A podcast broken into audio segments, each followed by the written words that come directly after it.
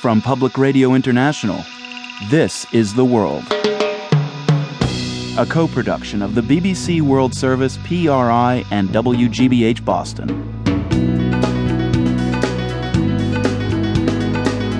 It's Friday, May 28th. I'm Marco Werman.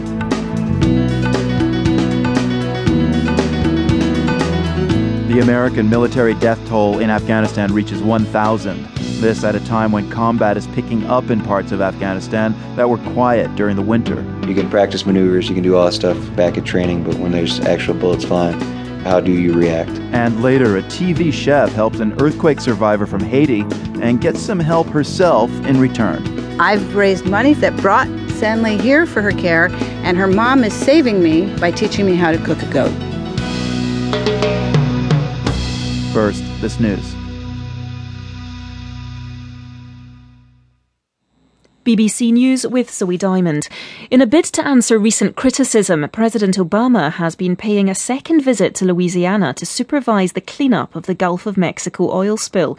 He flew along the coast to see the damage, visited the, the town of Grand Isle, spent longer than the scheduled two hours in the area. Here's our North America editor, Mark Mardell. The criticism began in Washington, but the mood here in Louisiana is changing. There's a sense of hopelessness and anger towards the president now, as well as BP. The complex relationship between the oil company and the government adds to the sense of confusion.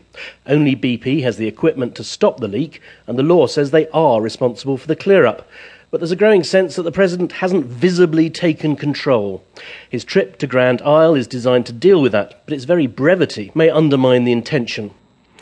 An international ratings agency, Fitch, is downgrading its assessment of Spain's ability to pay its debts. The agency said it was cutting the country's credit rating one notch from AAA to AA+. Spain's adopting a number of measures designed to tackle its large budget deficit, which was over 11% last year. Here's our economics correspondent, Andrew Walker. A credit rating downgrade means that the agency thinks Spain will find it harder to manage the government finances and maintain its debt payments. It does not mean that a default is considered likely. Indeed, the new rating, AA+, means that's a very low risk in the agency's judgment. But it does suggest the risk is higher than it was. Fitch thinks the economy is likely to be even weaker than the government predicts, which means lower tax revenue. And the agency thinks the government will struggle to make spending cuts it plans. The euro and shares in New York did fall after the announcement of the downgrade of Spain, although European stock markets were already closed. Gunmen have attacked two mosques belonging to a minority sect in the Pakistani city of Lahore. At least 70 people have been killed and more than 80 have been injured. This report from Aleem Maqbool in Islamabad. Gunmen and suicide bombers killed and injured scores of worshippers who'd been packed in the buildings for Friday prayers. They all belong to a minority sect of Islam, the Ahmadis. Many hardline Muslims here consider Ahmadis to be non Muslims. They've been targeted by militants in the past and have long campaigned for better protection and the right to practice their religion freely.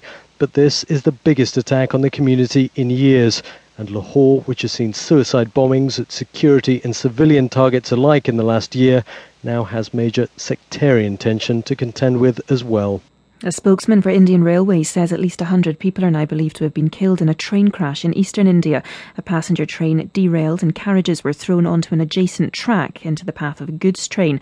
Police have said Maoist rebels sabotaged the railway line, but a Maoist leader has contacted the BBC to deny it. This is the World News from the BBC. The Japanese Prime Minister Yukio Hatoyama has dismissed a junior coalition partner from government for opposing an agreement with the Americans over a military base on the island of Okinawa.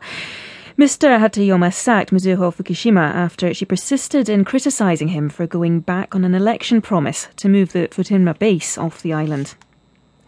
The United Nations Security Council has authorised pulling out 2,000 peacekeepers from the Democratic Republic of Congo. That's just 10% of the peacekeeping force there, and far less than the Congolese government had demanded. Here's our UN correspondent Barbara Plett. The security